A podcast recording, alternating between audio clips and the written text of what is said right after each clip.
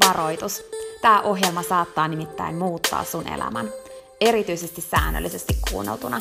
Tämän ohjelman tarkoitus on laittaa sut ajattelemaan sun elämää, elämään sun oman näköistä elämää, olemaan piittaamatta siitä, mitä muut ajattelee, uskaltamaan sanomaan ei asioille, jotka ei edistä sun unelmaa tai tee sulle muuten hyvää. Tämä ohjelma on sua varten. Mun nimi on Peppina Meronen ja tää on Dream Talk.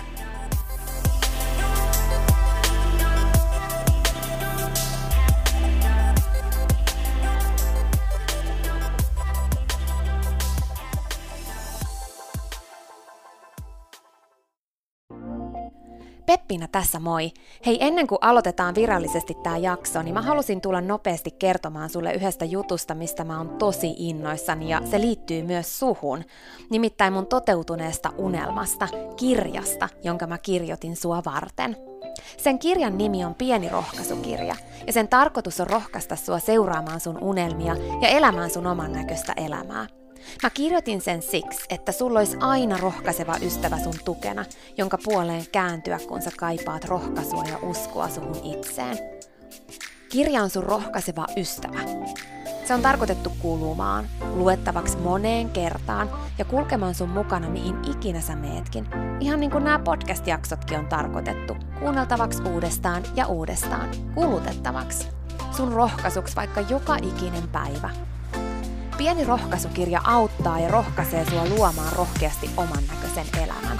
Mä kirjoitin sen, koska mä uskon suhun. Ja mä tiedän, että susta on vaikka mihin. Elämä on sua varten ja sun unelmat on tehty toteutettaviksi. Pieni rohkaisukirja on kirja sua, sun unelmia ja sun oman näköistä elämää varten. Sä voit käydä tutustumassa ja tilata sun oman pienen rohkaisukirjan osoitteesta www.pienirohkaisukirja.fi. Ai niin, hei, yksi juttu vielä, nimittäin varoitus. Tämä pieni rohkaisukirja, niin kuin tämä podcastkin, saattaa muuttaa sun elämän.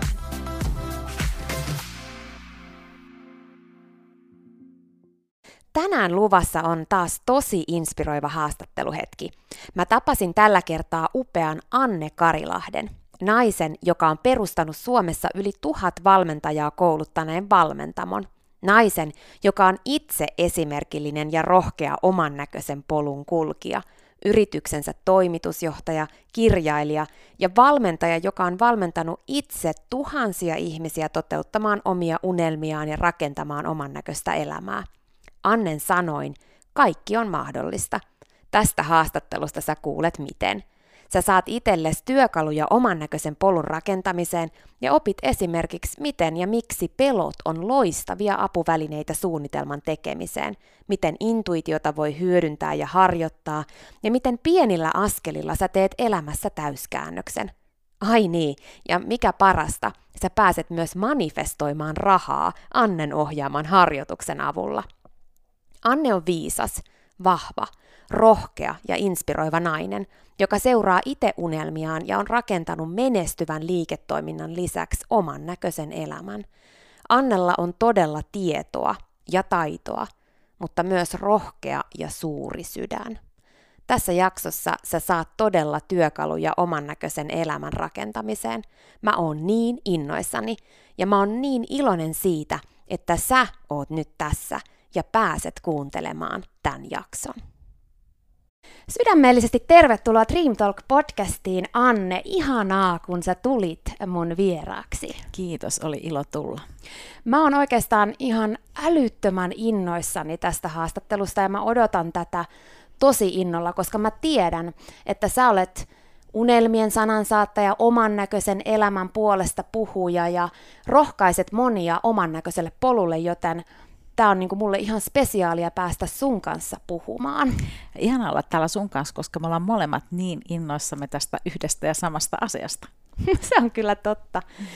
No mutta Anne, sä oot perustanut valmentamon, joka auttaa todella monia ihmisiä seuraamaan oman näköistä elämää ja unelmia, mutta kerro nyt ensin vähän, että kuka sä oot ja mistä tämmöinen idea ylipäätänsäkään valmentamosta edes pääsi syntymään?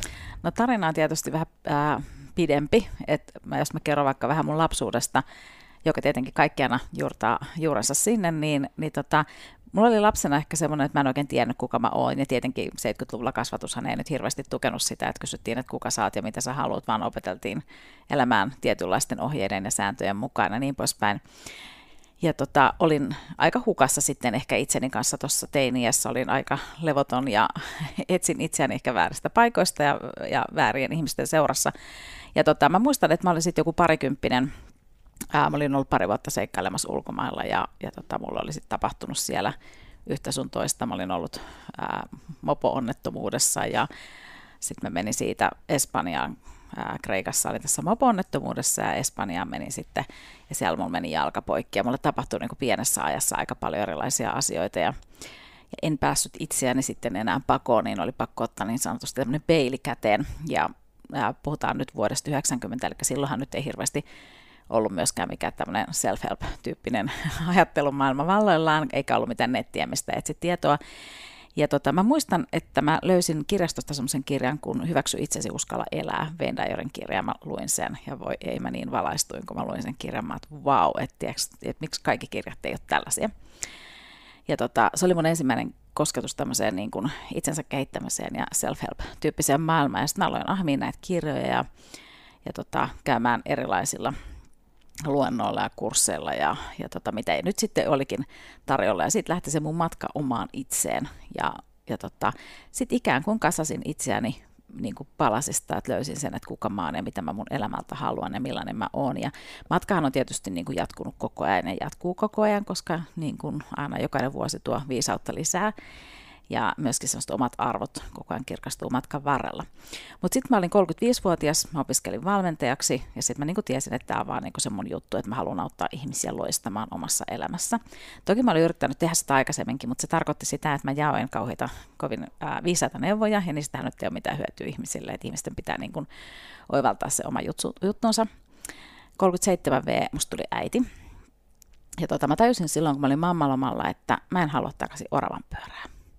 Että se ajatus siitä, että mä niin kuin aamulla herään aikaisin ja vien lapsen tarhaan ja juoksen palaverista toiseen ja haen lapsen tarhasta ja sitten mun pitää ruveta suorittaa vielä jotain harrastuselämää, niin se jotenkin se, se tuli mulle niin jotenkin sille tosi vahvasti, että ei, että tätä mä en voi niin kuin lähteä tekemään, mun on pakko perustaa yritys. Että mä saan niin kuin sen vapauden, koska vapaus on mun ykkösarvo. Ja tota, siinä sitten jonkun aikaa asioita pyöriteltyä, niin, niin syntyi sitten valmentamo. Alettiin kouluttamaan valmentajia ja tota, tietenkin tämmöinen life coaching ala oli silloin myöskin ihan tuntematonta, että kukaan ei tiennyt, että mitä se on. Piti, piti sitten niin kuin tavallaan lähteä sitä niin kuin sen tunnettuuden rakentamista tekemään ja, ja tota, valmentamaan ihmisiä yksi kerrallaan. Ja mä olin ollut mediamaailmassa töissä, niin mä valmensin paljon toimittajia, koska toimittajien pitää aina kirjoittaa juttua uusista trendeistä lehteihin, niin, sit, niin kun sitä kautta tuli sit näkyvyyttä ja sain myös yhden TV-ohjelman ja tuli radio-ohjelmaa ja, ja tota, siitä se sitten tämä kaikki lähti liikkeelle. Hei, aika mahtava idea ja vinkki tuli tuolta jo yrittäjille, että jos joskus jotain, niin joku tämmöinen, että toimittajien, valmentajien voi aikaan saada sitä, että, että he jopa ehkä kirjoittaa siitä johonkin. Kyllä. Nykyään tietysti on paljon vaikuttajia, joiden kanssa tehdään yhteistyötä, niin sen, sitä näkyvyyttä ja kuuluvuutta saa sitä kautta, mutta maailma oli silloin vähän erilainen. Puhutaan et, niin kuin ajasta 15 vuotta sitten. Niinpä. No miten sitten yrittäjyys, onko se vapaus? On. Kyllä se on vapautta. Siis mä rakastan yli kaiken niin kuin sitä, että mä voin niin kuin, ää, miettiä sitä, että kenen kanssa mä teen töitä, ketkä on mun asiakkaita, minkälaisia tuotteita, minkälaiset on mun ää, arkipäivät ja niin, kuin niin poispäin. Totta kai on niin kuin vastuuta ja, ja, tota, ja on niin kuin aina hetkiä, jolloin niin kuin joutuu aina, mitä mä sanoisin, hengittää vähän pari kertaa syvempää miettiä, että mitä tässä kohtii tehdään. Mutta semmoinen ratkaisukeskeinen ajattelu on niin kuin, kun se tulee tuosta valmennuksesta, niin se auttaa tosi paljon, koska jos tulee joku haasteellinen hetki, niin sitten sä vaan mietit, että okei, että miten mä ratkaisen tämän tilanteen, ja sitten lähtee vaan kulkea sitä kohti, että itse valmentamisestakin tulee myös tosi hyvin johtajuustaitoja. Ja tietenkin aina se, niin se vastuu on niin kuin aina iso, että mullakin on paljon ihmisiä töissä, niin kyllähän sitä pitää sitä huolehtia, että siellä kassavirta juoksee ja, ja tota, kaikki asiat menee niin kuin eteenpäin, niin se on niin kuin tosi tärkeää. Mutta kyllä mä tykkään yrittäjyydestä tosi paljon, koska tavallaan siinä on vähän niin kuin taivas kattona, että sä voit tehdä niin paljon kuin sä haluat ja sitten kun on välillä sellainen hetkikin, että ei jaksa, niin sitten voi mennä sohvalle pötköttelemään ja ottaa pienen päiväunet. No miten silloin, kun sä päätit, että nyt en mene enää työelämään, vaan perustan yrityksen, niin oliko sulle niin kuin yrittäjyys ja semmoinen niin ihan selkeä asia? Oliko sun lähipiirissä yrittäjiä? Pelottiko se sua? Mistä sä löysit rohkeuden? Joo, pelotti. Mua pelotti tosi paljon. Mua niin kuin pelotti ennen kaikkea se, että, niin kuin, että miten mä selvin taloudellisesti. Ja tota, mä oon asunut lapsena maalla, eli mun vanhemmat on tietyllä tavalla yrittäjiä, koska ne on ää, maatalousyrittäjiä, ja, ja tota, mä olen tottunut siihen, että töitä tehdään aina, koska eihän siellä niin neljältä lopeteta töitä, vaan se on 24 kautta 7. Mä en ole koskaan oppinut sellaista työ- ja vapaa-aikamoodia kotona, koska sitä ei ole ollut olemassakaan. Eli siinä lailla mulla oli hirveän luontaista ryhtyä niin kuin yrittäjäksi, koska mä tiesin, että se on elämäntapa. Että se, se niin kuin pitää muistaa, että se on erityyppinen ajatusmalli kuin silloin, kun käydään töissä.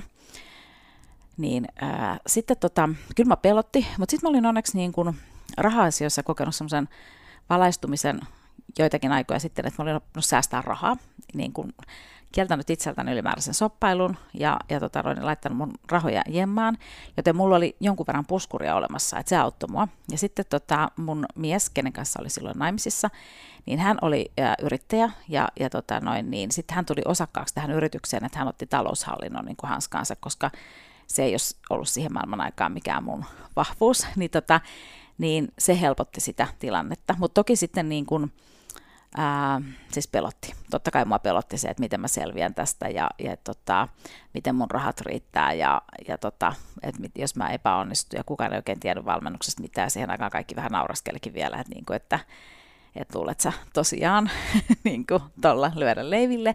Ja sitten muista vielä kyllä, että et, et mies sanoi myöskin silloin, että mä en sitten näitä sun harrastuksia tule koskaan maksamaan. Hän sanoi mulle näin, ja nythän mä oon maksanut hänelle palkkaa yli kymmenen vuotta, että et, tämä kääntyi sitten näin päin ja on työllistänyt paljon ihmisiä ja niin poispäin. Että, mutta se, että mm, tämä pelko on tosi mielenkiintoinen tässä unelmien toteuttamisessa, koska me kaikki pelätään. Ja sitten tavallaan myöskin se, että voisiko se pelko olla myöskin joku kutsu? Tiedätkö tavallaan, että jos sä pelkäät jotain juttua tosi paljon, niin se on tavallaan myös viesti siitä, että ei hitsit, että tämä on joku sellainen polku, mikä sun kannattaa käydä katsomassa.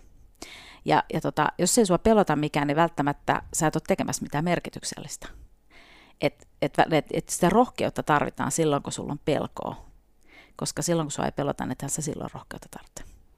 Et mun mielestä tämä Nalle Puhin sanonta, että että, ää, että rohkeus on sitä, että tekee vaikka pelkää, että, että se on mielestäni hirveän hyvin sanottu. Joo, mä oon tosi kiinnostunut myös tuosta rohkeusjutusta ja paljon itsensä kehittämisen materiaalia lukeneena ja, ja kirjallisuutta, niin siellä puhutaan tosi paljon just siitä, että, että tee se, mikä sua pelottaa ja näin. Ja sitten mä oon kohdannut paljon sitä, että ihmiset on silleen, että no mitä mun pitääkö mun nyt niin kuin sitten tiedätkö, niin kuin vaan kohdata kaikkea, mikä mua pelottaa ja, ja niin kuin hämähäkkejä ja tiedät sä ihan mitä vaan. Niin mä, oliko se viime vuonna, mä jostain niin kuin oivalsin semmoisen, että että entä jos seuraisikin sitä, mikä pelottaa ja samaan aikaan innostaa, niin silloin se olisi niin kuin oikeanlainen pelko kohdattavaksi. Kyllä. Mitä mieltä sä oot? No mä oon ihan samaa mieltä tuosta, että niin kun, kyllä siinä pitää olla se semmoinen joku inspiraatio. Esimerkiksi monet esiintyjät sanoo, että ne pelkää aina sitä esiintymistä, kun menee lavalle. Ne on tiedät, että sä esimerkiksi saattaa oksentaa ennen sen esityksen. Monet tunnetut menestyvät ää, esiintyjät kertoo tätä. Mutta siellä on kuitenkin se koukku, tiedäksä, että sit sä saat kuitenkin niin paljon siitä enemmän kiksejä, että sit sä teet sen kuitenkin niin kuin uudestaan ja uudestaan. Ja meillähän on koko ajan asioita, mikä meitä pelottaa. Meitä pelottaa esimerkiksi se, että uskalletaanko vaihtaa työpaikkaa tai uskaltaako mennä naimisiin tai uskaltaako tehdä lapsia tai uskaltaako ottaa asuntolainaa ja uskaltaako tehdä sitä ja tätä ja tota. Ja tota, sitten jos sä tavallaan jäät niiden sun pelkojen vangiksi, niin sä elät sitä elämää pelosta käsin, ei vapaudesta ja rakkaudesta ja intohimosta käsin. Hmm. Mitä mieltä saat vastoinkäymisistä? Mulla tuli tuossa mieleen, että olisitkohan sä tässä tekemässä tätä, mitä sä teet, jos ei sulla olisi esimerkiksi ollut sitä mopo onnettomuutta tai niitä asioita siellä silloin nuorempana, että ohjasko ne sua oikeaan suuntaan ja ohjaako vastoinkäymiset meitä? Kyllä ne ohjaa, koska mä uskon silleen, niin kuin, että ää, mä kuulen tämmöisen sanonnan, että silloin kun me ei olla läsnä meidän elämässä ja eletä meidän omaa elämää, niin ensiksi me kuullaan kuiskauksia, jotka saattaa olla semmoisia, että sä tiputat kännykän lattialle ja lasi menee rikki tai sä unohdat sun kännykän kotiin tai näin. Ja sitten seuraavaksi universumi kuskaa sulle ääneen, että hei, olisiko kiva, että rauhoittuisit. Ja se tarkoittaa sitä, että sun ehkä menee niin kuin läppäri rikki tai, tai tota, autoon tulee naarmuja, kolhuja ja tämmöisiä. Ja sitten niin kuin kolmas vaihtoehto on se, että jos et sä kuuntele näitä, niin sitten universumi sanoo, että stop. Ja silloin sulle tapahtuu jotain se, että niin dramaattista, että sä joudut niin kuin auto-onnettomuuteen tai ää, loukkaannut vakavasti tai jotain semmoista. Että mä uskon, että näillä on aina olemassa semmoinen viesti, koska kyllähän niin kuin on oppinut aina niin kuin sen, että nyt on se hetki, jolloin pitää pysähtyä ja tarkistaa taas, että toiminko mä sieltä ytimestä käsin ja teenkö mä oikeita asioita. Ja mä huomaan ainakin sen, että kun mäkin olen aina ihan innoissani kaikesta, niin mä, ja mulla on paljon ideoita, niin mä hirveän helposti lähden rönsyilemään, niin on mulla aina sellaisia oppiläksyjä, että hei, palaat takaisin ruotuun, ja nyt on niin hetki taas katsoa, että onko se, tarkista sitä sun suuntaa, että mitä kohti sun kuuluu olla menemästä, että mene kuljesta sun omaa polkua. Mm. Kyllä mä näin ajattelen. Mutta sitten myös just, että näillä vastoinkäymisillä, niin kyllä mä uskon, että ne on myös sellaisia asioita, että missä sä opit. Että mä oon oppinut elämäni aikana tosi paljon esimerkiksi ää, liittyy se sitten niin kuin ihmissuhteisiin tai äityyteen tai johtajuuteen tai rahan käyttöön tai tiedätkö mihin tahansa. Niin kyllä sieltä aina ne oppiläksyt sitten tulee niin kuin kaikkien meidän pitää ne oppia ja mä uskon vielä se, että me jäädään aina luokalle, jos ei me opita, että se sama läksy tulee aina uudestaan uudestaan, jos ei sitä niin kuin silloin niin kuin opi. Ja tämäkin on niin kuin hyvä muistaa sit se, että ää, et, et siinäkin on hyvä tunnistaa se, että kun lähtee toteuttamaan niitä unelmia, että milloin se on se tavallaan, että milloin mun pitää voittaa itseni, ja milloin se universumi vähän niin kuin kertoo sulle, että tämä suunta on väärä. Että, että myöskin täytyy muistaa, että joskus ne hetket on niitä, että sun pitää kehittää itseäsi tässä asiassa, jotta sä voit jatkaa sillä omalla polulla eteenpäin. Ja joskus ne on merkkejä siitä, että tämä ei ehkä ole sun polku, älä mene tänne suuntaan. Eli tota, tämäkin on semmoinen vähän tämmöistä intuitioa, että miten sen oppii niin kuuntelemaan, koska jälkeenpäin me tiedetään ihan tasan tarkkaan, että hei, ihanaa, että se lento peruuntui, koska muuten mulla olisi tapahtunut sitä, tätä ja tota, mutta sillä hetkellä se ei välttämättä tunnu sieltä.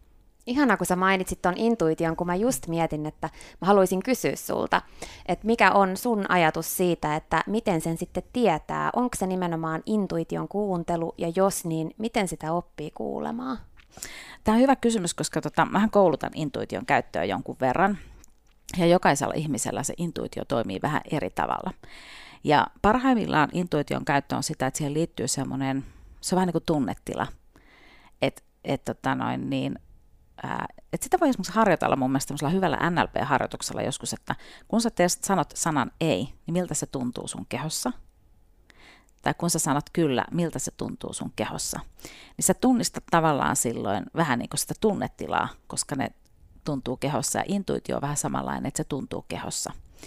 Ja, ja tota, silloin kannattaa niin kuin miettiä, kun tekee niitä valintoja, että meneekö mä nyt tänään niin kuin, ää, vaikka uimaan tai fillaroimaan, niin sen sijaan, että sä järjellä yrität ratkaista sitä, että kumpi on järkevä, niin kuuntele vähän, että mitä sun keho kertoo, että kum, kum, kummasta syntyy niin kuin parempi tunnetila. Niin se on esimerkiksi semmoinen, millä pystyy kehittämään sitä intuitioa. Ja kun mä koulutan intuitioa, niin mä käytän tosi paljon niin kuin esimerkiksi ää, hyväksi niin kuin sitä, että että jokainen löytää sen oman tapansa, koska jo, joku, jonkun intuitio toimii esimerkiksi kirjoittamalla, Jollakin voi olla tosi vahva tunnekokemus. Ää, joku vaatii paljon enemmän niin kuin järkeilyä, ja sitten se tulee sieltä, niin kuin tiedät sä, tulostimesta ulos ikään kuin, ding, tämä on se juttu. Ja, ja tota noin, niin, ää, jotkut, joillekin se voi olla niin kuin äänimaailmaan liittyvä se, niin kuin se, että miten kokee sen intuition, ja jollekin se voi olla niin kuin käsituntuma, että joku niin kuin kokee semmoisen energian käsissään, että tämä energia virtaa tai se ei virtaa. Ja se on tärkeää, että oppii niin kuuntelemaan itsensä, että missä asioissa mä olen niin kuin intuitiivinen ja kun mä teen päätöksiä, niin minkä tyyppisiä päätöksiä mä teen. Että osahan tekee, hyödyntää siinä intuitiossa myös tosi paljon järkeäkin. Mutta silloin, kun meillä on sellaisessa tilanteessa, että, ää, mä sanoisin, että se aihe ei ole meille tuttu, niin me ei osata välttämättä järjellä miettiä niitä kaikkia näkökulmia, niin silloin on pakko luottaa vähän siihen intuitioon. Mutta hirveän monet meistä on esimerkiksi kohdannut tämmöisen intuitiohetken silloin, kun on tavannut jonkun ihmisen, niin sulla tulee siitä ihmiset joko semmoinen fiilis, että hei, että tämän kanssa kannattaa tehdä yhteistyötä, tai sitten ei. Mutta sitten käy niitäkin hetkiä, että joku vaikuttaa aivan briljantilta tyypiltä ja puhuu sitten niinku musta-valkoiseksi ja sitten sä ajattelet, että vitsi mikä tähti, että onneksi mä löysin tämän. Vaikka samaan aikaan sun intuitio on jotenkin sanonut, että ei ihan mene niin, ja sitten sä kuitenkin ohitat sen sun intuitio ja sitten sä jälkeenpäin, että hitto mä en kuunnellut sitä mun intuitio. niin se voi liittyä asunnon ostamiseen, mihin tahansa. Tai esimerkiksi just, että kun sä oot jossain ää, niin kun, kaupassa ostoksilla ja sitten sä valitset jotain tuotetta, niin, tota, niin, niin tota, silloin kannattaa myös kuunnella sitä intuitiota. Ja yksi hyvä on esimerkiksi se, että mä teen esimerkiksi, jos mä menen vaikka ravintolaan syömään, niin mä saatan miettiä sitä, että okei, mitä mä haluaisin syödä tänään, mutta aika usein mä teen silleen, että mä luen sen ruokalista läpi, sitten mä laitan hetkeksi aikaa mun silmät kiinni, ja sitten mulla tulee niin heti, että hei, toi on se, mitä mä syön tänään. Että mä niin teen tämmöisiä harjoituksia, että mä oon niin treenannut sitä intuition käyttöä niin pienissä asioissa. Ja sitä kannattaa treenata just, että mitä mä laitan tänään vaatteita päälle, mitä reittiä pitkin mä meen, mitä mä syön, ää, ja tällaisia pikkuasioita. Koska sitten kun sä tarvitset sitä intuitio jonkun ison asian äärellä, että onko tämä se mun tuleva puoliso tai onko tämä se mun talo tai jotain muuta vastaavaa, niin sit sä oot treenannut sitä sun intuitio niin paljon, että sä voit luottaa siihen. Koska monillahan on se intuitio, mutta ne ei luota siihen. Ja sen intuition luottamista kannattaa treenata niillä pienen pienillä jutuilla. Mutta hyvin paljon se on semmoinen niin kuin energia tai tunnetila, jota kannattaa lähteä niin kuin kuuntelemaan. Hmm. Mikä se intuitio sun mielestä niin kuin on? Uh, mä sanoisin näin, että se on semmoinen mm, valinnantekoväline, joka auttaa sua tekemään, ää, se on vähän niin kuin kuudes aisti, mm. joka niin kuin auttaa sua tekemään sua palvelevia valintoja. Ja useimmiten me tarvitaan sitä intuitioa sellaisella hetkellä, että me tehdään valinta, joka liittyy tähän lähitulevaisuuteen koska tota, ää, me voidaan tehdä intuitiivisesti valintoja viiden vuoden päähän tai kymmenen vuoden päähän. Mutta se, että kun me tehdään tällä hetkellä se valinta, niin maailmassa tapahtuu koko ajan myöskin muutoksia, jotka saattaa sitten vaikuttaa siihen lopputulokseen. Mutta tota noin, niin jotkut osaa katsoa helpommin tulevaisuuteen kuin jotkut toiset, ja se on sitten oma taiteenlainsa. Mutta mä keskustelin tästä aiheesta mun ystävän kanssa lauantaina, kun me oltiin syömässä, että me puhuttiin sijoittamisesta, että miten valitsee rahastoja tai osakkeita, että tota, kun ei olla välttämättä niitä ihmisiä, että jaksetaan lukea sitä esitettä ja siihen osakkeeseen liittyvää sitä nippelitietoa niin paljon, niin sitten pitää vaan luottaa siihen intuitioon ja katsoa, että miten se toimii. niin. Niin. Joo. Sitten myös kestä intuition käyttöä tarvitsee sille pelätä, koska me tehdään välillä virheitä. Me tehdään vaikka me tehtäisiin järkivalintakin. Sä oot esimerkiksi saattanut miettiä, että nyt minä hankin tämän järkevän jutun. Mietit, että siinä on kaikki tavallaan niin kuin ranskalaisella viivalla kohillaan. Mutta sitten sä huomaat jälkeenpäin, että se olikin väärä valinta. Niin ei sillä ole mitään väliä, että jos sä teet virheitä, koska ei virheitä kannata pelätä. Mä yritän opettaa mun tyttärelle tätä, että kaikista eniten virheitä tässä maailmassa on tehnyt maailman menestyneimmät ihmiset – koska ne on tehnyt niin paljon. Että ne ihmiset, jotka ei tee virheitä, niin ei välttämättä tavallaan teekään myöskään asioita niin paljon. Mä oon tosta niin samaa mieltä ja mä koen, että niin kuin, ne on aina sellaisia mahdollisuuksia mennä eteenpäin, kaikki virheet ja tavallaan se, ne oikeat valinnat, kun puhutaan vääristä valinnoista, niin mun mielestä ne väärät valinnat on tärkeitä, jotta voidaan tehdä lopulta sitten niiden perusteella ja niistä oppineena se oikea valinta, jota ei olisi muuten edes syntynyt. Kyllä, just näin. Ja koko ajan tehdään erilaisia ää, niin kuin virheitä yhteiskunnassa, jos mietitään sitä, että poliitikot tekevät päätöksiä, jossa tiedätkö, palaa satoja miljoonia euroja rahaa, ja, ja tota, sitten vaan mennään eteenpäin. Ja sitten mitä, mitä poliitikot sanoo, me teimme sen päätöksen sillä tiedolla, mitä meillä oli sillä hetkellä. Et jos meillä kaikilla olisi niinku kristallipallo, missä me voitaisiin katsoa niinku, tiedätkö, tästä sata vuotta eteenpäin, niin silloinhan me niinku tehtäisiin ihan erilaisia päätöksiä, mutta kun me tehdään nyt tällä hetkellä ne päätökset tästä näkökulmasta käsin, eikä sieltä tavallaan niin tulevaisuudesta käsin. Hmm, se on niin totta ja se jotenkin, että e- enhän mäkään ole enää sama ihminen kuin mikä mä olin vuosi sitten. Oletko sä sama ihminen kuin mikä sä olit silloin? En. Mm. Se on hauska mm. muuten huomata se, että mä oon niin tässä niin kuin tehnyt ehkä semmoinen iso oivallus on ollut se, että kun me synnytään tähän maailmaan, niin me ollaan aidosti omia itseämme. Mm. Sitten siihen päälle tulee erilaisia kuoria, ja niitä kasvaa ja kasvaa ja kasvaa. Sitten jossain vaiheessa alat kuoria niitä veke. Ja, ja tota noin, niin, ää, se on niin kuin mielenkiintoista huomata, että mitä kauempana saat sit sun ytimestäsi, niin sen enemmän sä haet itseäsi ulkoisista asioista. Ja sitten kun on näitä kuoria niin kun tästä kuorinut pois matkan varrella, mä alan nyt olen aika lähellä sitä ydintä, mulla, mä en ole ihan vielä siellä, niin kun, että mä tiedän, että mulla, mullakin on vielä työsarka itseni kanssa jäljellä, niin se kaikki onni, autuus, mielen rauha, rakkaus, niin se löytyy täältä sisältä, niin sitten tavallaan niiden ulkoisten asioiden vaikutus niin kun vähenee tosi paljon. Onko kaikille olemassa oman näköinen polku? On. Ihan varmasti. Toi on niin semmoinen, mitä mä, niin kuin, ää, mä niin kuin, mun elämäntehtävä on auttaa ihmisiä kirkastamaan heidän oma elämäntehtävää. Ja mä osaan, niin kun, tiedätkö, kun mä näen ihmisiä niin kun niiden energiakentät, niin mä osaan niistä aika pitkälle sanoa, että mikä on se heidän polku. Ja, ja tota noin, niin mä olin tässä yksi kerta valmentamassa yhtä työyhteisöä ja siellä porukka ei ollut tuli myöhässä, kun ei ollut juna saapunut paikalle. Mä en tuntenut niitä ihmisiä ja mä viihdytin heitä sillä tavalla, että mä keskityin jokaiseen minuutiksi. Ja sitten mä sanoin, että mitä vahvuuksia tässä ihmisessä on, ilman että mä oon koskaan tavannut heitä. Ja sitten ne naurat, miten sä voit tietää. Mutta sitten mä sanoin, että se on mun lahja, että mä osaan nähdä ihmisten energiakentästä, että mitä he on tullut tuomaan tähän maailmaan.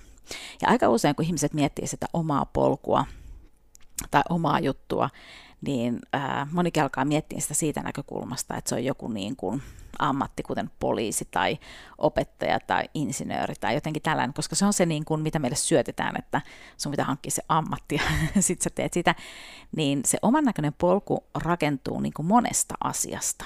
Eli tavallaan niin kuin, ää, siihen työ on esimerkiksi yksi sitä, tai se, että minkälainen esimerkiksi halu, haluatko viettää sinkkuelämää tai parisuhdeelämää tai haluatko perheen ja haluatko asua yhdessä paikassa vai elää nomadielämää tai äh, haluatko niin kuin elää omavaraistaloudessa tai haluatko olla uratykki tai tiedätkö, kun se on jokainen, niin kuin, tiedätkö, että meillä vaan niin ajatellaan silleen, että jokainen menee töihin ja sitten on 40 tuntia viikossa töitä ja sitten suoritetaan sitä vapaa-aikaa, että me ollaan rakennettu semmoinen niin kuin, tähän yhteiskuntaan sellainen mielikuva, että näitä homma toimii, mutta se, sehän ei ole se oman näköinen juttu. Tällaista sääntöä voi seurata ne ihmiset, jotka ei tiedä, mitä he haluaa, niin silloin se on turvallinen vaihtoehto niin kuin mennä tämmöisten yleisten normien mukaan. Mutta esimerkiksi niin kuin, ähm, kun sä lähdet miettimään sitä oman näköistä juttua, niin just se, että sä tiedostat, että minkälaisista asioista tykkäät, mistä on niin hyvä olo. Et mä vertaan sitä oman näköistä elämää semmoiseksi elämäksi, että ähm, että se on vähän niin kuin sun lempivaate. Se ei kiristä eikä purista.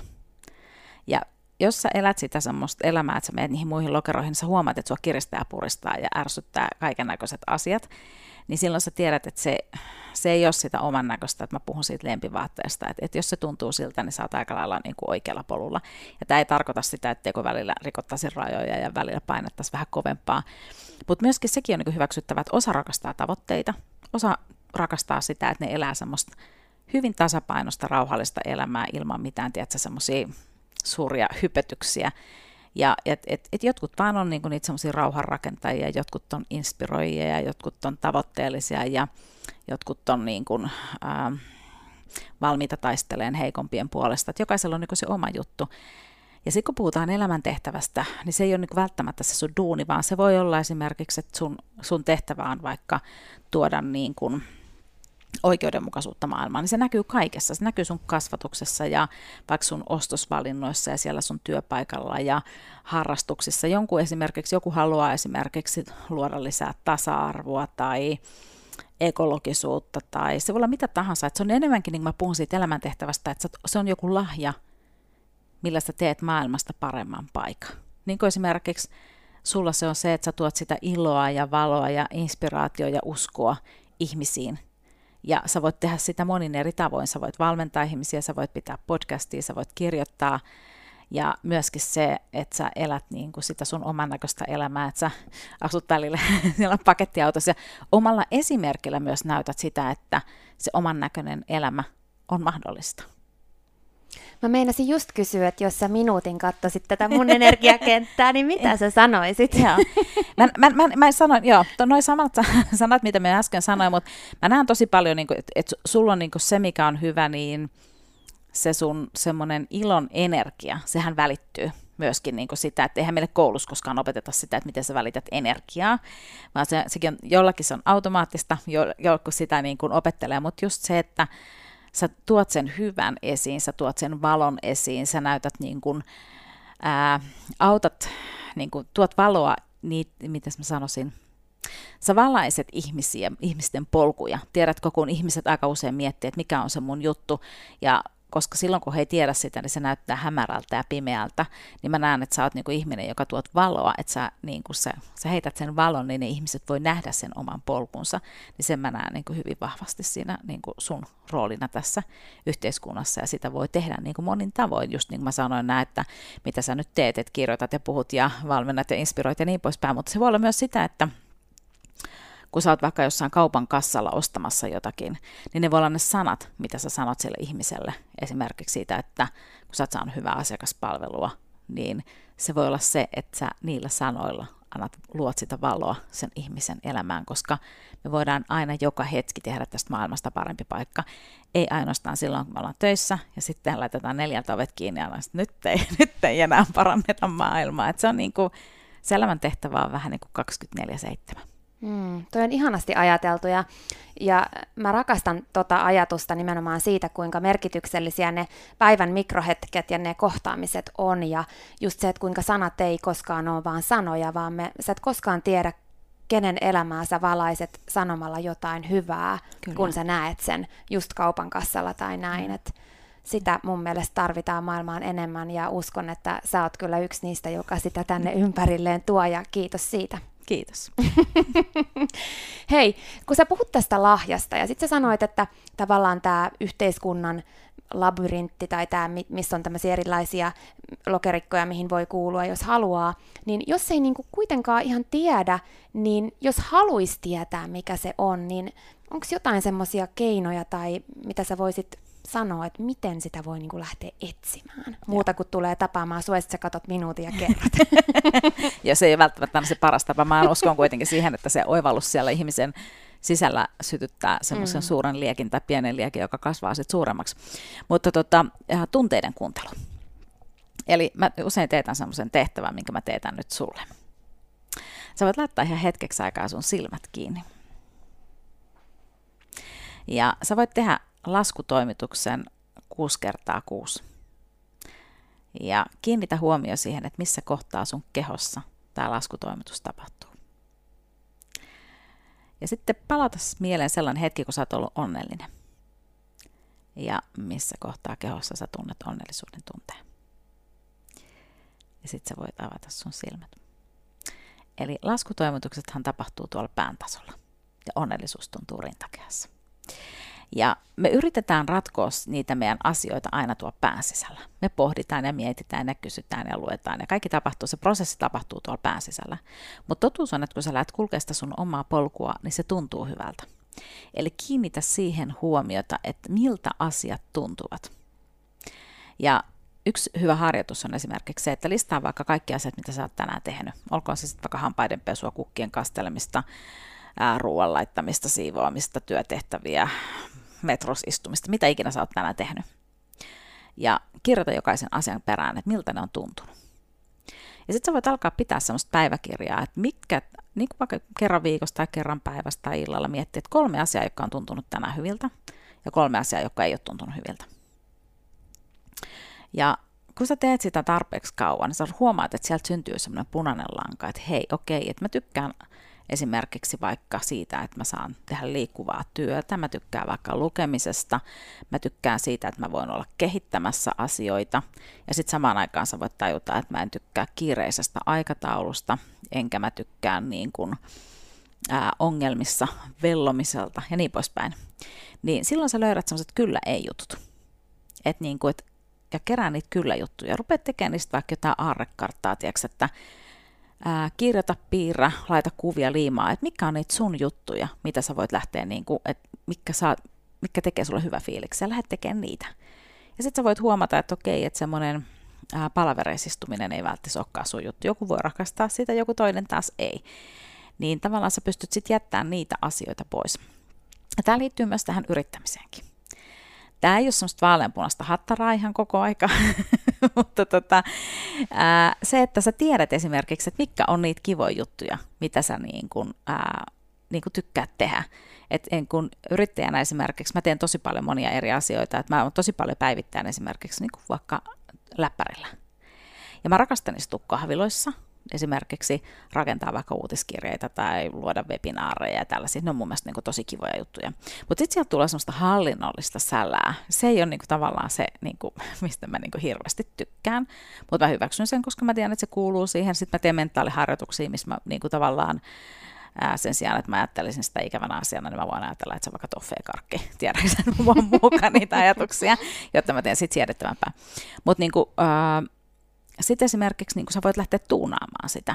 Että niin yrittäjänäkin sä tiedät, että okei, että se voi olla, että sä tykkäät tehdä enemmän yksilövalmennuksia kuin ryhmävalmennuksia, tai taas sitten toisinpäin. Se voi olla, että sä et tykkää myynnistä. Jos et sä tykkää myynnistä, niin panosta markkinointiin, niin kuin, tai toisinpäin. Tai etsi siihen joku, joka hoitaa sua, sitä, tai tee ää, somea niin mielenkiintoisesti, että sua ostetaan. Ja, ja tota, jos et sä tykkää laskuttamisesta, niin hanke itsellesi kirjanpitäjä. Ja tavallaan niin se, että maailman menestyneimmillä ihmisillä on aina tiimi. Siellä on aina semmoinen tiedätkö, tiimi, joka pyörii siinä ympärillä, joka tekee niitä asioita.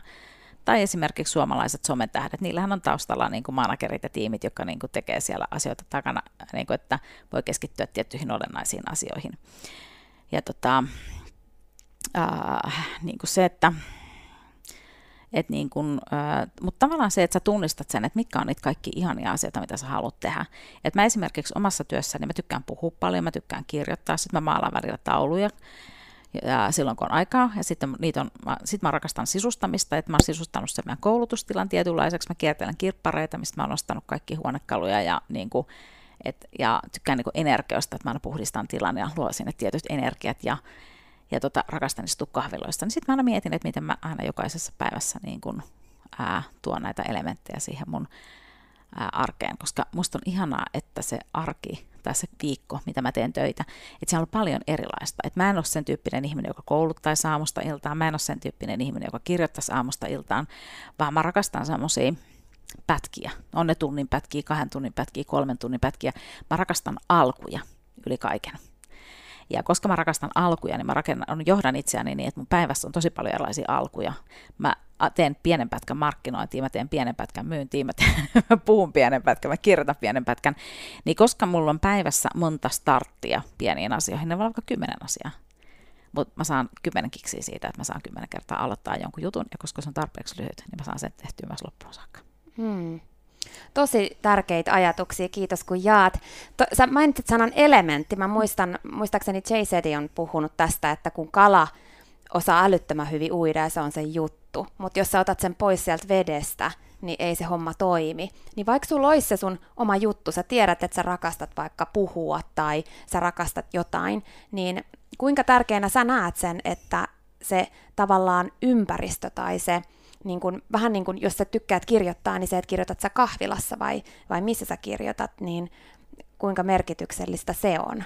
Se on tosi merkityksellistä, koska tota noin, niin, ää, mulla on esimerkiksi semmoinen, että mä nautin kotona olemisesta aamulla ja illalla, mutta päivällä mä tunnen vetämättömäksi itseni kotona, niin sitten mä vaihdan aina osoitetta, mä voin mennä toimistolle tai mä voin mennä ää, kahvilaan, ja, ja tota noin, niin se paik- ympäristöllä on merkitystä ja myöskin niillä ihmisillä, että ketä, ketä sun ympärillä on tai haluat olla yksin.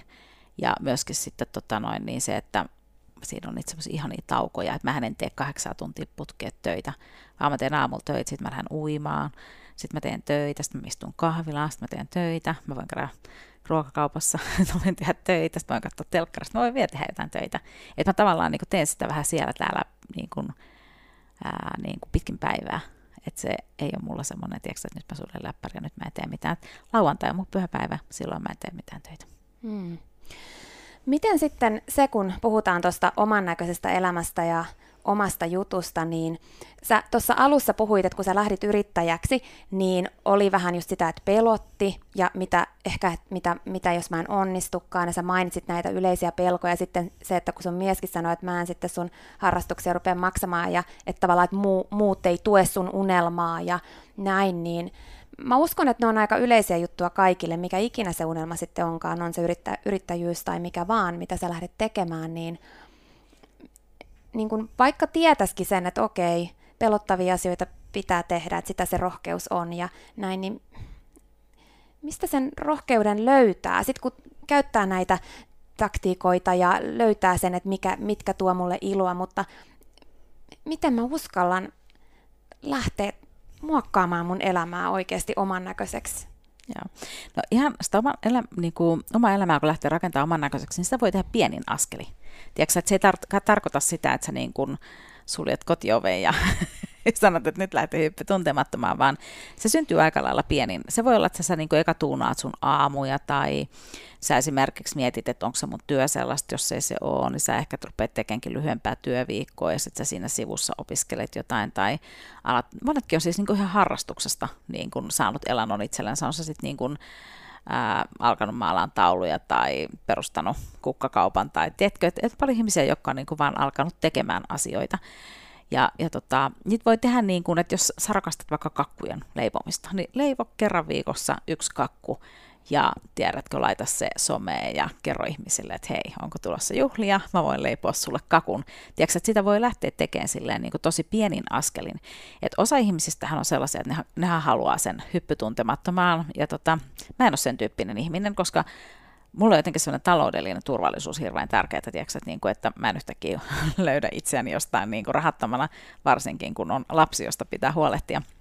Ja tota, sitten sitä voi lähteä niin kuin rakentamaan sitä omaa polkua. Et esimerkiksi mun mielestä niin kuin pelot on loistavia siinä mielessä, että kirjoita ne kaikki sun pelot paperille, koska ne pelot auttaa sua ää, tekemään hyvän suunnitelman. Jos sulla on sellainen pelko, että sä voit epäonnistua, että sulla voi olla pelko, että sä et pärjää, sä ovat, tiedätkö, niin kun, ne pelot voi sanoa sulle tosi paljon erilaisia asioita, niin kirjoita ne paperille.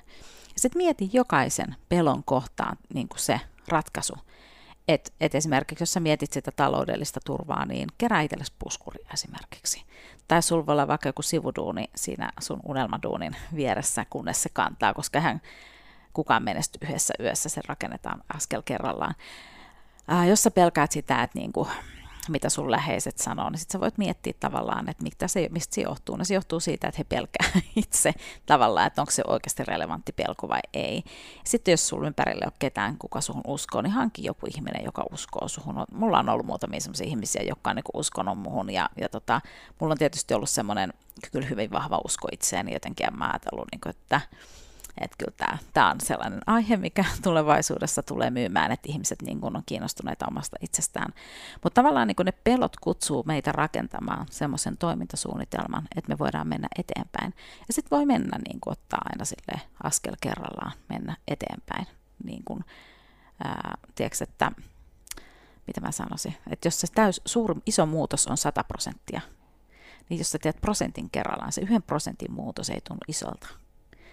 Mutta sitten kun sä oot ottanut 100 prosenttia, niin sä oot jo tehnyt täyskäännöksen. Poistuuko pelot vai tuleeko rohkeammaksi vai tuntuuko se aina ihan samalta? Sellaiset asiat, mitkä mua on pelottanut joskus, niin ei ne mua pelota enää. On totta kai on aina sit niinku uusia ehkä erilaisia pelkoja ja tulee tilalle, mutta ää, kyllä se, niinku se kokemus on vahvistanut mua ja mä luotan tosi paljon itseeni ja, ja niin kun, ää, mä olen keitetty niin monissa vesissä elämäni aikana, että mä, niin kun, mä luotan itseäni tosi paljon. Ja, ja tota, Mutta kyllä ne niin kun, pelkoja tulee aina olemaan, ja pelothan on niin kun, luonnollisia, että jos et sä pelkää mitään, niin sehän on vaarallista, koska lu, niin kun, pelothan myös suojelee sua esimerkiksi, että jos sä oot katolla, niin sua pelottaa, niin se, sitä sua menemässä sinne katolle, että et sä tipu sieltä. Et, et sekin täytyy myös muistaa, että ne pelot on niin hyvä asia. Mutta se, että ää, jos se on, pelko on sun isäntä, se on huono juttu, mutta jos se on renki, niin sitten se palvelee sua. Tai nykyään varmaan pitää sanoa emäntä ja piika, tai mitä se Henkilö. Henkilö. Hei, tota, sä sanoitkin tuossa, että ei ole ehkä ollut ihan niin kuin vaaleanpunaisia hattaroita ja ruusulla tanssimista kaikki, niin mä olisinkin kysynyt, että onko kaikki mennyt niin, niin kuin, ihan niin kuin Strömsössä ja helposti, kun sä perustit yrityksen, päätit perustaa ja kohtasit näitä pelkoja ja teit sen ja sitten siitä tuli näin suuri ja, ja hieno, mikä auttaa ihmisiä paljon ja mikä on upea, mä arvostan ihan älyttömästi. Ja, ja tota, tiedän, että ei varmasti ole ollut aina helppoa, joten, mutta haluaisin kuulla sun suusta sen, että onko se aina olla helppoa ja, ja mitä silloin tekee, kun tulee sellainen tilanne unelman kanssa, että pitäisikö luovuttaa. Joo. No, mulla ei ole koskaan ollut sellainen fiilis, että mä luovuttaisin. Et se, se on jotenkin, mulla on ollut niin vahva se mun tavallaan se semmoinen tatsi siihen, että mä tiedän, mitä mä oon tekemässä ja mitä mä niin kuin haluan. Ja tota, ää, mutta silloin kun on semmoisia niin haasteellisia hetkiä, niin, niin tota, mulla on tärkeää, että mulla on ihmisiä, kenelle mä voin puhua siitä. Ja yleensä se, niin kuin, siinä kannattaa aina niin kuin miettiä, että on olemassa asia ja tunne. Ja mä aina pilkon nämä kaksi eri asiaa. Että jos on joku haaste, niin mä mietin siihen ratkaisun. Mä pystyn keksiin tosi nopeasti sen ratkaisun, että miten se menee eteenpäin. Se ei ole niin kuin mikään se ongelma. Mutta se haaste on ehkä välillä se tunnetila. Tiedätkö, kun sua ärsyttää, raivostuttaa, kiukustaa, ää, sä oot pettynyt, sä oot surullinen, ahdistunut, mitä kaikkea näitä nyt sit voi olla, niin, niin tavallaan se, että sitten on tärkeää, että pystyy käsittelemään myöskin sen tunnetilan. Ja, ja tota, kun sä pääset siitä tunnetilasta sitten taas niin kuin nollille, niin silloinhan sä oot taas toimintakykyinen, jolloin sä lähdet kulkeen kohti sitä tavoitetta. Mutta tämä on mulla aina niin kuin se, että silloin kun se tulee, niin mä muistan, että se on asia ja on tunne. Käsittele se tunne, mieti se ratkaisu ja kulje kohti sitä ratkaisua. Et se on niin kuin, ja sitten mulla on tietyt ihmiset, kenen kanssa mä sparraan niistä asioista. Mutta sitten se on hauskaa, että kun tulee tämmöisiä asioita uudestaan ja uudestaan ja uudestaan, niin sitten ne ei enää tunnukaan missään, koska mä oon tavallaan niin käynyt sen. Se on vähän niin kuin, että kun sä kuljet polkupyörällä, niin sitten ekalla kerralla sä huomaat, että nyt mun meni rengas puhki. Sitten se voi ärsyttää se, mutta sitten kun sä oot tarpeeksi monta kertaa paikannut sen pyörän renkaan, niin sitten sä tiedät, että no ei mitään väliä, jos se menee niin kuin rikki, niin sitten mä korjaan jatkamatkaa. Mm. No mikä on paras keino tunteiden käsittelyyn? Hakkaat sä tyynyä ja huudat vai lähdet sä lenkille vai miten sä käsittelet tunteita? No mulla on muutama sellainen ihminen, kenelle mä niinku soitan. Ja sitten mä niinku sanon, että nyt ei tarvitse niinku keksiä mitään ratkaisua tässä vaiheessa, mun pitää saada purkaa tämä juttu pois. Ja tota, sitten ne yleensä kuuntelee ja nauraa mulle, koska mä osaan suhtautua siihen tietyllä tavalla niinku huumorilla.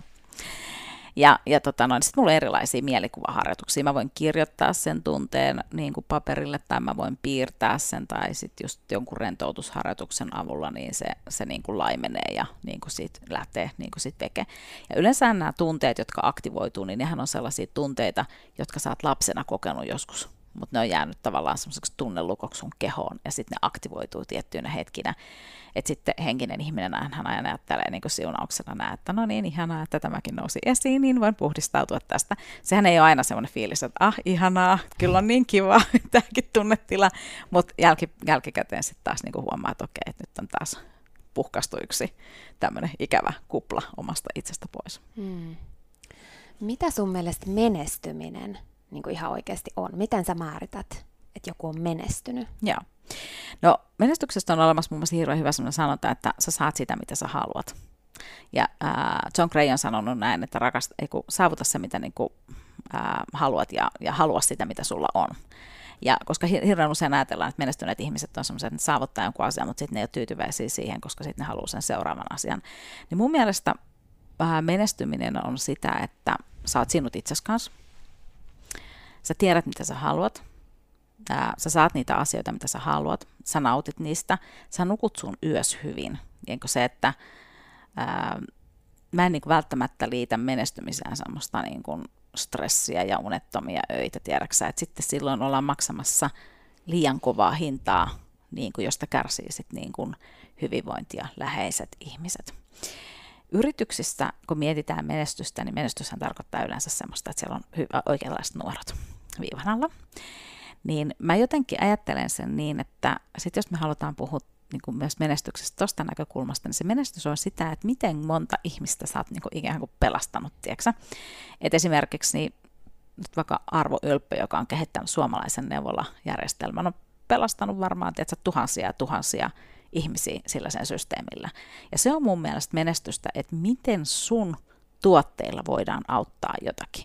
Jos oot lääkäri ja kehität sellaisen syöpälääkkeen, tiedäksä, että niin kun X määrä ihmisiä paranee, niin se on sitä menestystä. Ei se, että sä oot saanut jonkun hienon titteli. Se ei ole niin se menestyksen mittari.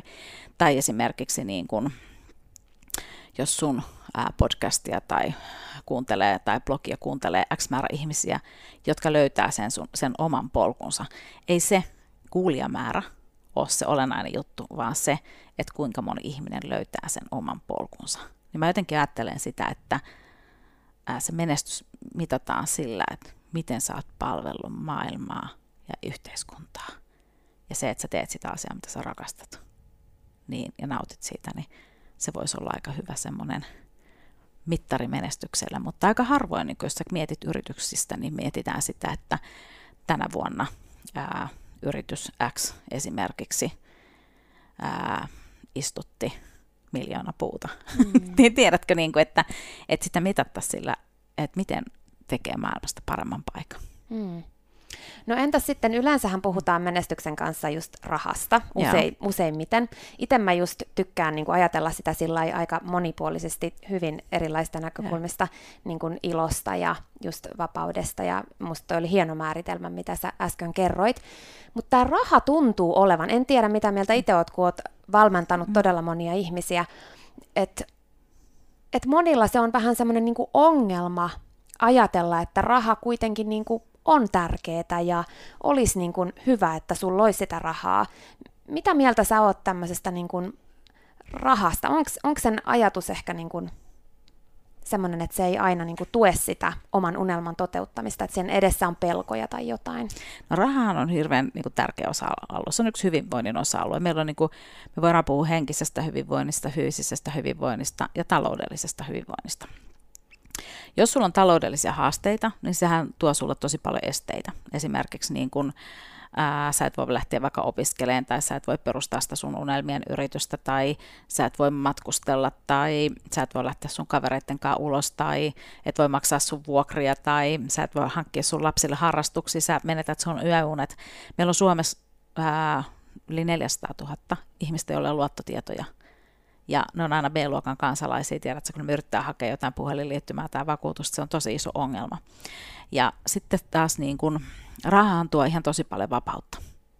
Koska jos sulla on paljon rahaa, niin sulla on paljon suuremmat, ihanammat mahdollisuudet lähteä miettimään sitä, että että, niin kuin, että mitä mä oikeasti tekisin, koska sulle ei koko ajan tarvitse miettiä, että millä, millä mä elän. Mm. Niin, niin tota, raha on tosi tärkeä. Ja sitten niin kuin, onneksi nykyään puhutaan rahataidosta ja taloustaidosta. On tosi paljon erilaisia blogeja ja podcasteja, missä puhutaan siitä niin kuin, ää, niin kuin rahaan liittyvistä jutuista, ja mun mielestä se on yksi, yksi niin kuin hyvä, mun mielestä hyvä mittari myöskin sille, että jos sä haluat, niin kuin, että sä menestyt taloudellisesti, niin se on mun mielestä tosi tärkeä, ja kyllä mä itse arvostan tosi paljon taloudellista vapautta, mä oon laittanut jonkun verran sukan varteen, mä oon kiinnostunut sijoittamisesta ja säästämisestä, koska mä tiedän tavallaan niin kuin sen, että en mäkään ikuisuuksia jaksa tehdä töitä. Teen ainakin varmaan niin kuin jonkun verran, mutta niin kuin se, että, että turvaa niin kuin myös omi eläkepäiviä, koska mä en ihan välttämättä tiedä tätä meidän systeemiä, että miten tämä toimii. Nythän se on myös ollut tässä tapetilla myös nämä yrittäjien eläkkeet aika paljon, niin on, on niin kuin hankkinut sillä tavalla varallisuutta itselleni. Ja totta kai sekin on myös niin kuin yksi onnistumisen mittari, että mä oon onnistunut niin kuin, ää, saavuttamaan niitä tavoitteita, mitä mä oon asettanut niin kuin siinä asiassa. Ja mä toivoisin, että kaikille ihmisille samalla kun opetetaan, että miten sä käytät kännykkää tai tietokonetta, niin opetetaan taloustaitoja, koska myöskin semmoinen järkevä soppailu, että et niin kuin, sanoisin, ihmiset ostaa ihan hirveästi kaikkea turhaa, sanotaan nyt vaikka näin. Että ne ostaa niitä asioita, mitä ne haluaa, eikä pelkästään niitä, mitä ne tarvitsee.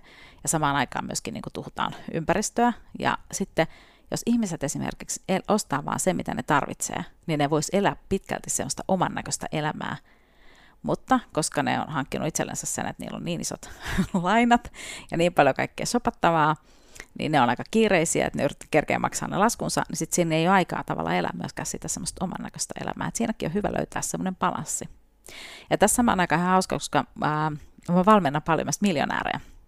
Ja tota, Tiedätkö, kun on sellaisia ihmisiä, joilta mä aina kysyn, että okei, että mitä sä tekisit, jos sun ei tarvitsisi miettiä aikaa eikä rahaa? Mm. Se on sellainen tavallinen, tavallinen. ta- tavallinen niin. kysymys. niin. niin. ehkä sulle ja mulle tavallinen kysymys. ja sitten sit sä et voi kysyä keltään miljonääriltä, että mitä mm. sä tekisit, jos sulla olisi aikaa ja rahaa, koska sitähän niillä on. Mm. Ja, ja tota, silloin se valmennus on vähän erityyppinen, mitä he on, niin kuin, mitä heidän kanssaan sitten tehdään. Mm. Tämä rahajuttu on ihan super mielenkiintoinen. Olisi hyvä tehdä ihan kokonainen jakso sun kanssa rahasta. Kyllä. Me, meillä loppuu kohta aika ja mä haluaisin kysyä sulta vielä vaikka mitä, mutta saanko mä kysyä tähän rahaan liittyen vielä sen, että kun mä tiedän, että moni, joka kuuntelee esimerkiksi Stream Talk-podcastia, niin, niin kuin monilla on, tuntuu olevan tai on saanut viestiä siitä, että on vähän niin kuin esteenä se niin kuin raha, se mindset mindsetti, tiedätkö, että onko ok haluta niin kuin rahaa ja näin, niin mi- mitä sä antaisit, onko sulla joku upea harjoitus tai joku tiedätkö, vinkki, että mitä voisi niin kuin lähteä tekemään? Joo. No mä itse asiassa, mulla on yksi verkkokurssi, missä mä oon opettanut kyllä ihmisille niin kuin sitä, että miten sä muokkaat sitä mindsettiä. Koska sulle on voitu lapsena opettaa niukkuutta tai että rikkaat on pahoja tai rahaa on likasta ja whatever, tiedäksä, tai mm. saat ahne tai jotain muuta ja sä oot hyvä ihminen, jos et sä pyydä ja kaikkea näitä. Niin se on, se on totta, että sitä pitää niin miettiä sitä, sitä että tota, mutta siinä pystyy tekemään aika paljon semmoisia erilaisia niin mielikuvaharjoituksia ja sitten myöskin niin ymmärtää tavallaan sitä, että mitä enemmän sä opiskelet sitä rahaa, niin sä huomaat niin tavallaan, sä oot enemmän sinut sen asian kanssa. Mutta tota, ää, mä voisin ehkä opettaa tähän loppuun yhden sellaisen ihanan rahamanifestointiharjoituksen. Ihanaa. Hyvä. Nyt sä voit laittaa sun silmät hetkeksi aikaa kiinni. Ja kuvittele, että sä näet rahaa jossain jonkun matkan päässä. Ja sit sä voit, se voi olla, että sä näet sen rahan mielikuvissa, se voi olla rahasäkki tai vihreitä seteleitä tai pieniä kolikoita tai viiden euron seteli tai mitä tahansa. Se mielikuva, mitä sä näet, on just sulle oikea, koska se kertoo sitä, että mitä sä ajattelet rahasta. Sitten sä voit kuvitella, että sieltä rahan luota virtaa sun luokse puro.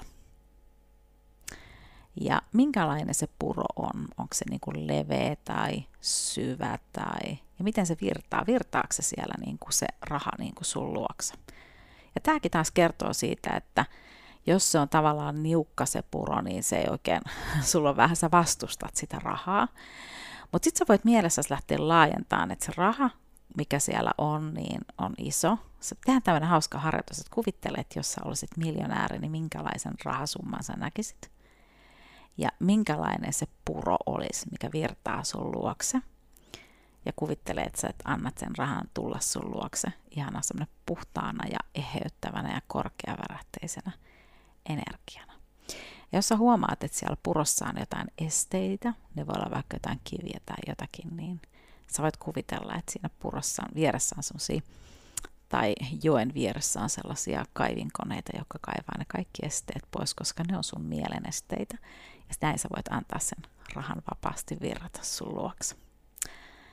Ja nyt sä voit avata sun silmät ja sä voit joka ilta, kun sä meet nukkuun tai aamu, kun sä heräät, niin tehdä tämmöisen rahamanifestointiharjoituksen. Ihana harjoitus. Mulla ei ollut kiviä siellä, mutta se oli vähän liian kapea. Mun ehdottomasti täytyy ruveta leventää vähän sitä puroa. Kyllä. Se joo. soljui ihanasti, mutta mä olisin, että miten, miten se voi olla noin kapea? niin, kuinka? Voi ei.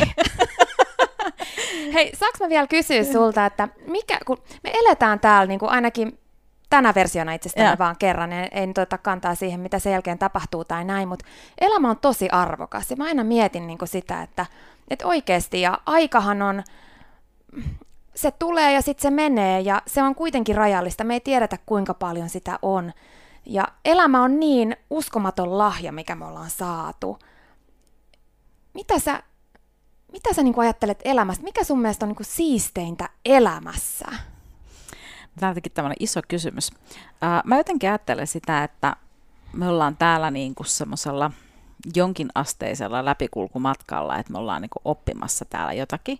Mutta kyllä mä oon sitä mieltä, että tästä kannattaa niin kuin ottaa ilo irti ja, ja tota noin, niin elää silleen, tiedätkö, että niin kuin kuolivuotella ei tarvitse katua. Et tekee niin kuin hyviä asioita, nauttii elämästä, ei kuuntele muiden mielipiteitä ja kuuntelee sitä omaa sydäntä ja sanoo niille pel- peloille kaikille piutpaut ja nauttii tästä, että hyvin monet aloittaa elämään vasta sen jälkeen, kun on tapahtunut jotain todella dramaattista elämässä, että mun mielestä kannattaa ehkä alkaa elämään nyt, just tänään. Kiitos Anne, kun sä olit vieraana Dream Talk podcastissa. Kiitos, kun sä teet, mitä sä teet. Kiitos, kun sä tuot valoa maailmaan ja aikaan saat sen valon moninkertaistumista kouluttamalla valmentajia ja puhumalla ja tekemällä kaikkea sitä, mitä sä teet. Se on ihan mahtavaa ja se on tosi merkityksellistä. Varmaan tiedätkin sen, mutta se vaikuttaa tosi moniin ihmisiin ja mun mielestä se on ihan mahtavaa, mitä sä oot tehnyt. Mä tiedän, että varmastikaan noin suuren yrityksen ja sen, sen niin kuin eteenpäin saamisen noin isosti luominen ei ole ollut mikään ihan pikkujuttu eikä helppo juttu. Mä arvostan sitä, että sä oot käynyt läpi ne kaikki haasteet ja kasvanut ihmisenä ja sun valo loistaa entistä kirkkaammin. Kiitos, kiitos kun toit sen tänne.